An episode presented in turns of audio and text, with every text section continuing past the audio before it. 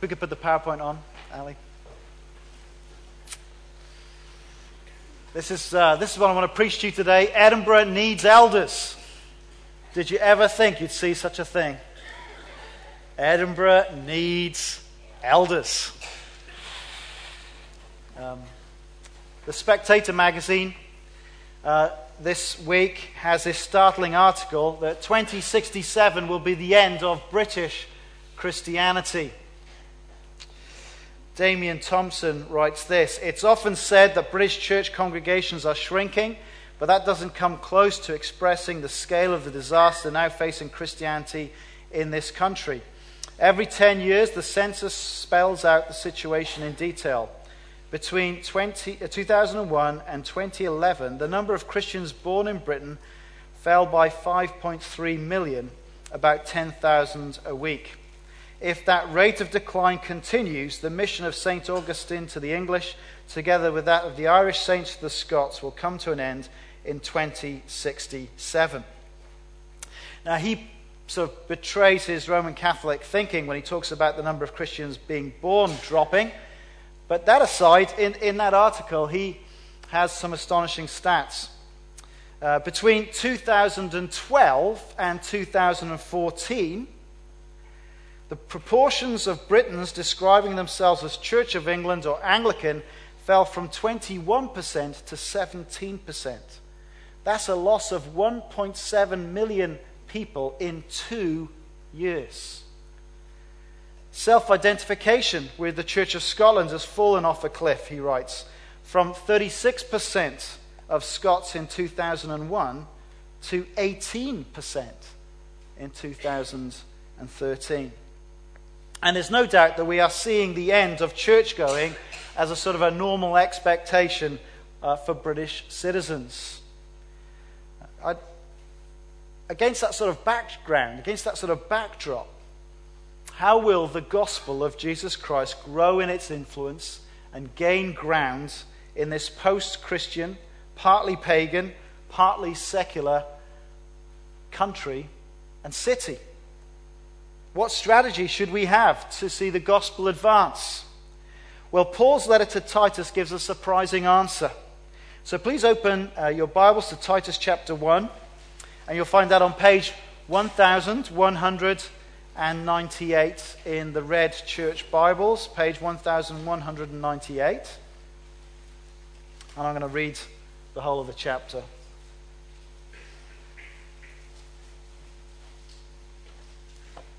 Titus chapter 1. Paul, a servant of God and an apostle of Jesus Christ, for the faith of God's elect and the knowledge of the truth that leads to godliness. A faith and knowledge resting on the hope of eternal life, which God, who does not lie, promised before the beginning of time. And at his appointed season, he brought his word to light through the preaching entrusted to me by the command of God our Saviour. To Titus, my true son in our common faith, grace and peace from God the Father and Christ Jesus our Saviour. The reason I left you in Crete was that you might straighten out what was left unfinished and appoint leaders in every town as I directed you. An elder must be blameless the husband of but one wife, a man whose children believe and are not open to the charge of being wild and disobedient.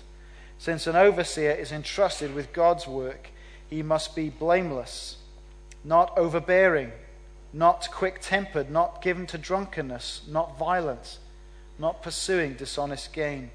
Rather, he must be hospitable, one who loves what is good, who is self controlled, upright, holy, and disciplined. He must hold firmly to the trustworthy message that has been taught so that he can encourage those by sound doctrine and refute those who oppose it. For there are many rebellious people, mere talkers and deceivers, especially those of the circumcision group. They must be silenced because they are ruining whole households by teaching things they ought not to teach, and that for the sake of dishonest gain. Even one of their own prophets has said, Cretans are always liars, evil brutes, lazy gluttons. This testimony is true. Therefore, rebuke them sharply, so that they will be sound in the faith and will pay no attention to Jewish myths or to the commands of those who reject the truth. To the pure, all things are pure, but to those who are corrupted and do not believe, nothing is pure. In fact, both their minds and consciences are corrupted. They claim to know God, and by their actions they deny Him. They are detestable, disobedient, and unfit for doing anything good. This is God's word. Now, keep that open. Now, to talk about elders and deacons seems to be something that um, not that exciting for your average Christian to think about. But it turns out to be absolutely vital, according to the Apostle Paul. And that's why my title is what it is today Edinburgh Needs Elders. It turns out it is vital for the cause of Christ to have elders. And the reason for this is because elders secure gospel ministry in towns and cities. Elders secure gospel ministry in towns and cities. Look back at verse 5. The reason I left you in Crete was that you might straighten out what was left unfinished and appoint elders in every town as I directed you. The churches in Crete were, were having problems because of a lack of spiritual leadership. Things were crooked and needed straightening out. False teachers uh, were teaching what they should not, and they were harming churches and households. And without spiritual leadership, churches are susceptible to false teaching and false teachers. Drifting from the gospel and losing the gospel are serious dangers for churches. And so, a vital step that the apostles had after they finished evangelizing a territory was to ensure that, uh, that um, elders were appointed. And uh, Paul had to leave, and so he left Titus behind in Crete to finish the job. And I guess this letter functioned as a, a letter of validation that he was doing this on the command of the apostle, under the direction of the apostle, as he went about the different towns and ensured that elders were appointed in each of them.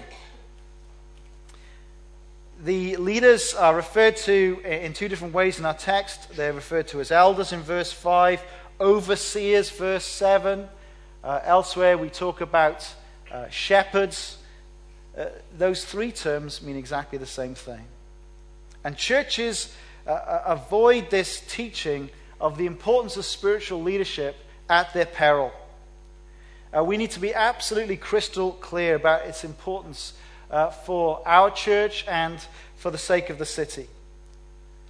Go around this city of Edinburgh and other towns in Scotland, you will see many empty church buildings where once there were vibrant Christian congregations.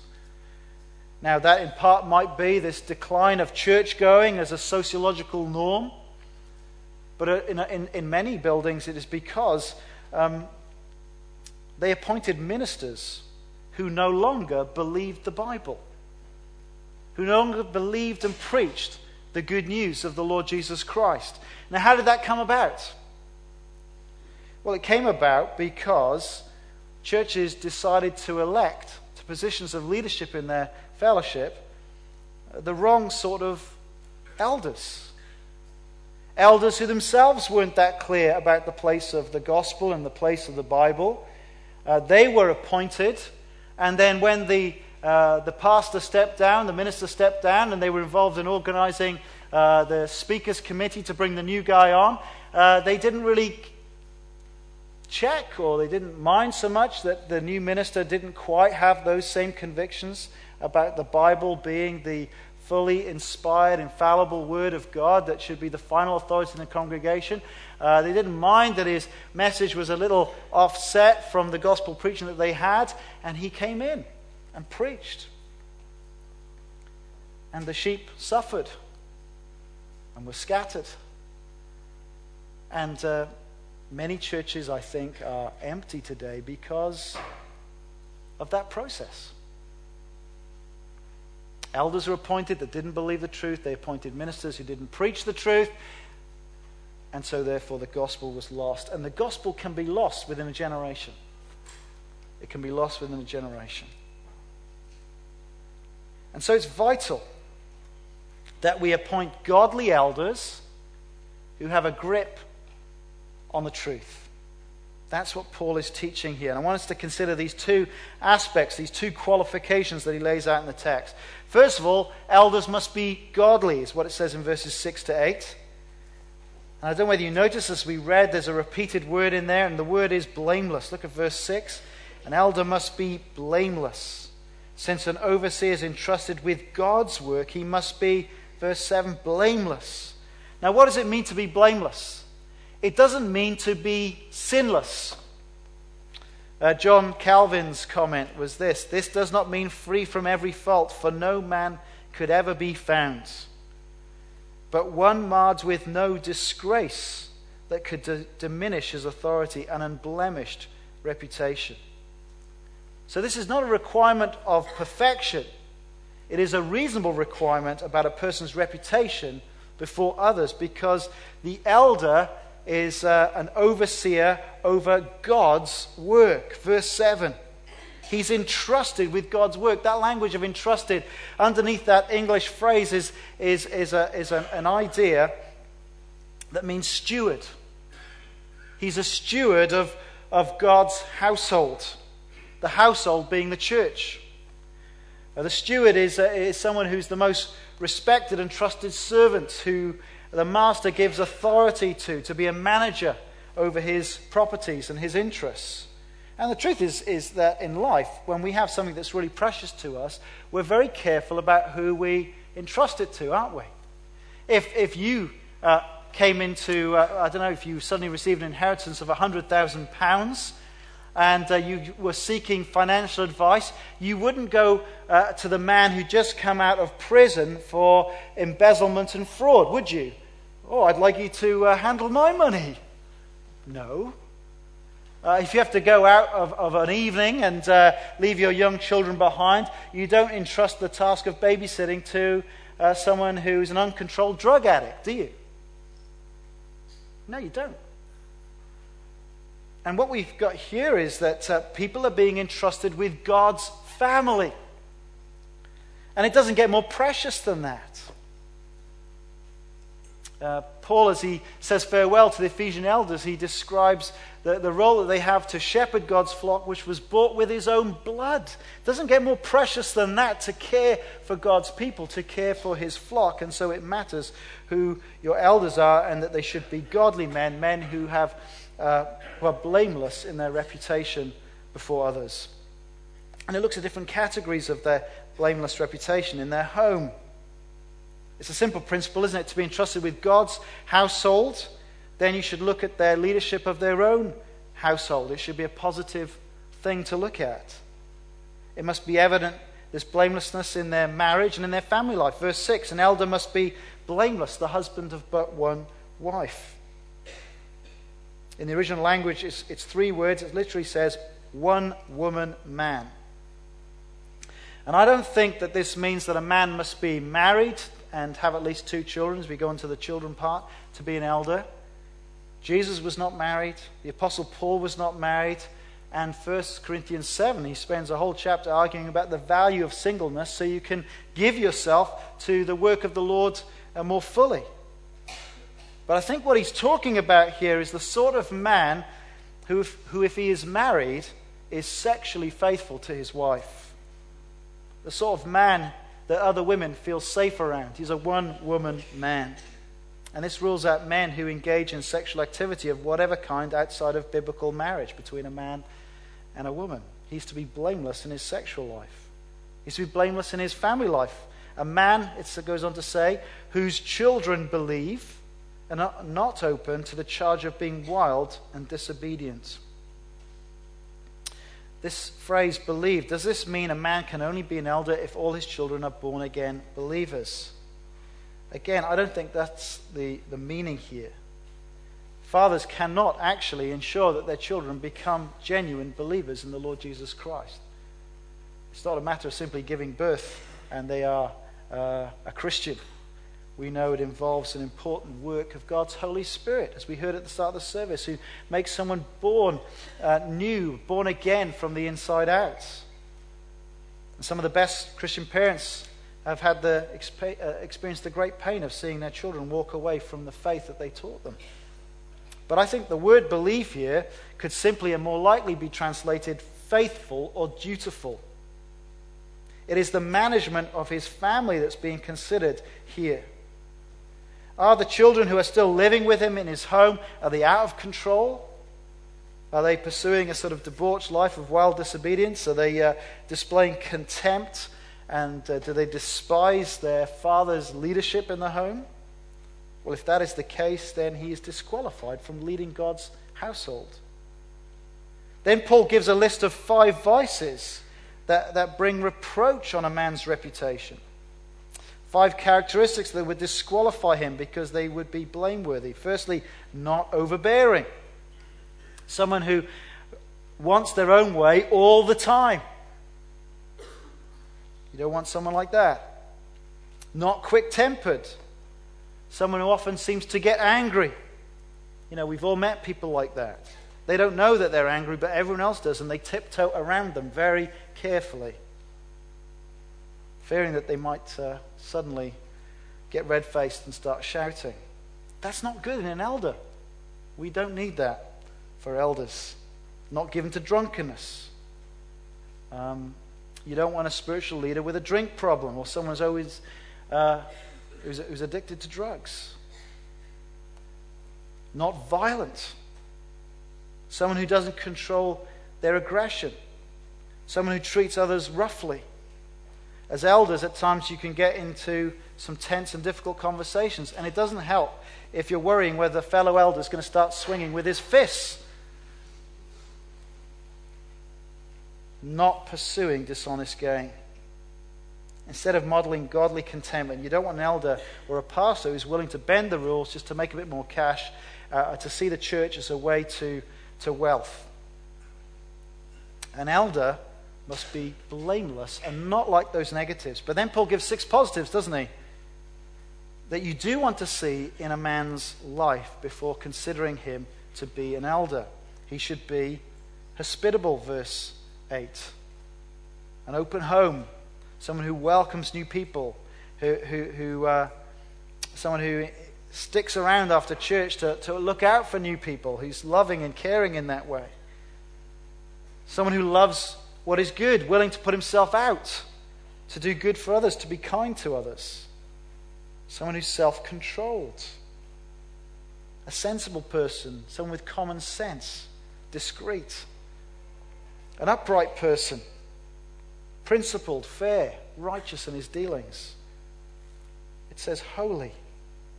Someone whose life reflects the, the holy character of God, a devout person who's committed to God and his words disciplined, it says.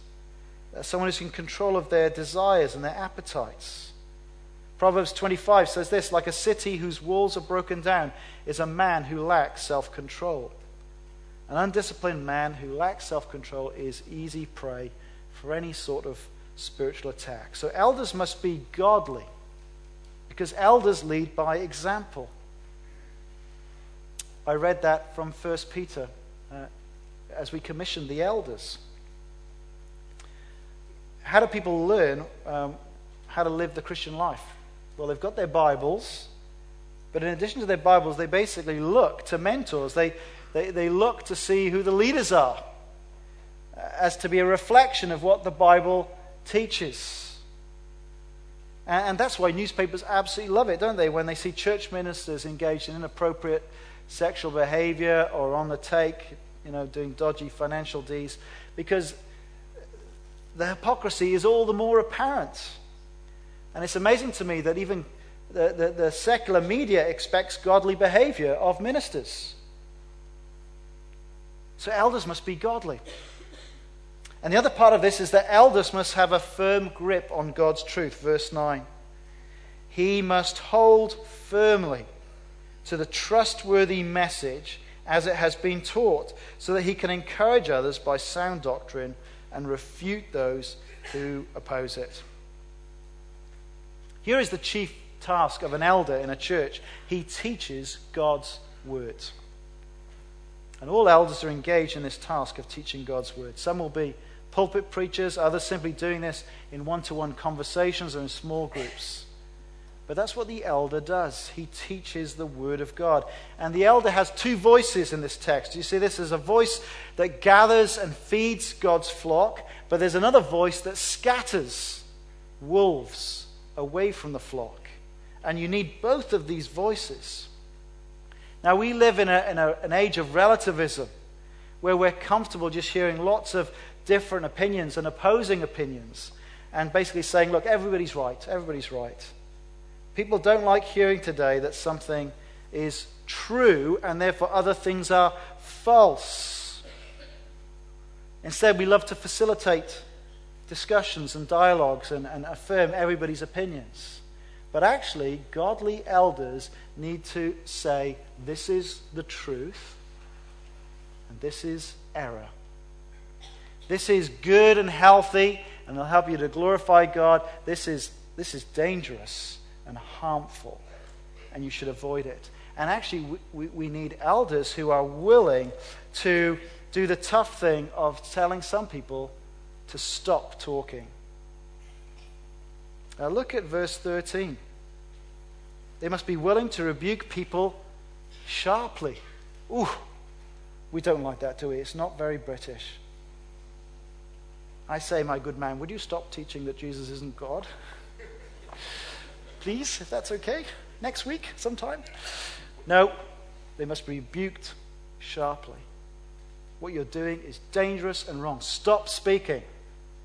And if you can't stop speaking, stop coming. This is the wrong church for you. You are harming people. Stop it. We need men who are willing to refute opponents. So glad to have worked with the elders uh, who have just stepped away and excited about the new team that uh, we've set apart today for this church.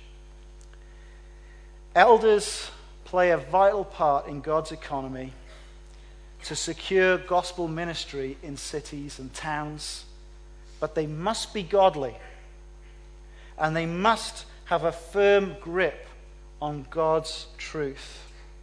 And that's what Scotland needs. It's what Edinburgh needs. To be able to keep holding out the good news about Jesus Christ who came to save us and rescue us, who's done it all that we could be right with God, to hold out this gospel freely and openly to, to the, the many millions of lost people in this nation so that they can come to a true knowledge of God that will transform their lives and will transform our society. So please keep praying for the elders. We prayed for them today, but I want to say to members please make it a regular part of your prayer life to pray for the elders of this church. As, as I read a list of requirements like this, I'm sure all the elders inside were going, oh, oh, feeling the crunch of it, the squeeze of it. We know the ways that we fall short. We know that we're not all that we would like to be. Would you pray for us? Pray that we would model godliness in our marriages, in our home, in our work, and in our life. Pray that we would hold firmly to the trustworthy message of the gospel. Pray that we'd be an encouragement to the church by teaching sound doctrine. Pray that we'd have the courage to refute those who, who oppose the gospel so that Charlotte Chapel will stay on message. One of the remarkable things about this church is that for 204, 205 years, it stayed on message. Read what Christopher Anderson, the founding pastor, believed and what he preached. And by God's grace, that is what we believe and preach today. Now, that is incredibly rare. And it falls to us not to fumble it in our generation. And that's what the elders are committed to to faithfully passing the gospel on to the next generation, to faithfully be, keep this as a church where the gospel is proclaimed to this city so that people can uh, find Jesus and be saved and be gathered to, with us and with, with other churches in this town that preach the gospel. But would you pray for us that it would be so? Let's pray now.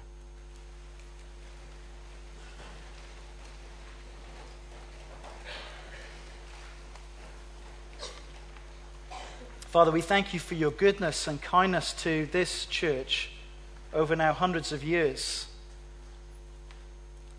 And Father, with a sense of real seriousness, we uh, now begin with a new leadership team in our church of elders and deacons. And Father, we look to you. We are not secure in ourselves to stay the course. Father, we seek your ongoing grace, your ongoing power and equipping, that we would run the race before us, that we throw off all sin that hinders, that we would fix our eyes on the Lord Jesus, that we would have faithful elders engaging in the work of shepherding the flock, that you would equip our deacons as they serve and enable uh, the elders and the church to function in a way that will serve unity and be a blessing to your people. Well, Father, we start this new phase so aware of our need of you. And we thank you for the promise that you gave to the Apostle Paul that your grace is sufficient. And Father, we depend upon that. Lord, we commit ourselves to you as a whole church. Help us to be a church on mission with the Lord Jesus, lovingly reaching out to those who are lost. And we thank you that the blood of Christ, that once for all sacrifice, covers all our sin. Father, we thank you that we can go out depending upon this amazing salvation in the joy of knowing that you love us and you care for us, in the joy of knowing that you've lovingly set shepherds over us to watch over our souls. Thank you. In Christ's precious name, amen.